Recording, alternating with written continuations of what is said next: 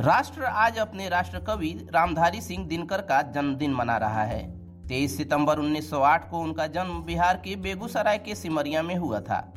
विद्रोह, क्रांति, श्रृंगार और प्रेम वे साहित्य की हर विद्या में रचनाशील रहे। जिनकी रचनाओं को पढ़ने से रग रग फड़क उठे, ऐसे कवि की रचनाएँ पढ़ी जा रही हैं। खास बात यह कि जिस पटना विश्वविद्यालय के छात्र दिनकर रहे, वहाँ भी उनकी रचनाओं को पढ़ाया जा रहा है। शांति नहीं तब तक जब तक सुख भाग न नर का सम हो, नहीं किसी को बहुत अधिक हो, नहीं किसी को कम हो।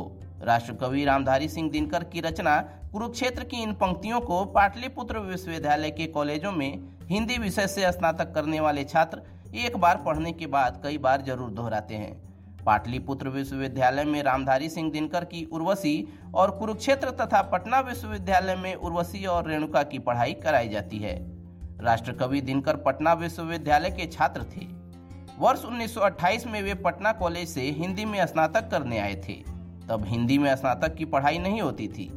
उनके लिए विभाग स्तर पर भी वार्ता हुई थी, लेकिन दाखिला नहीं हुआ। इसके बाद उन्होंने इतिहास से स्नातक किया। हालाँकि उनके जाने तक पटना कॉलेज में हिंदी स्नातक की पढ़ाई प्रारंभ हो गई थी।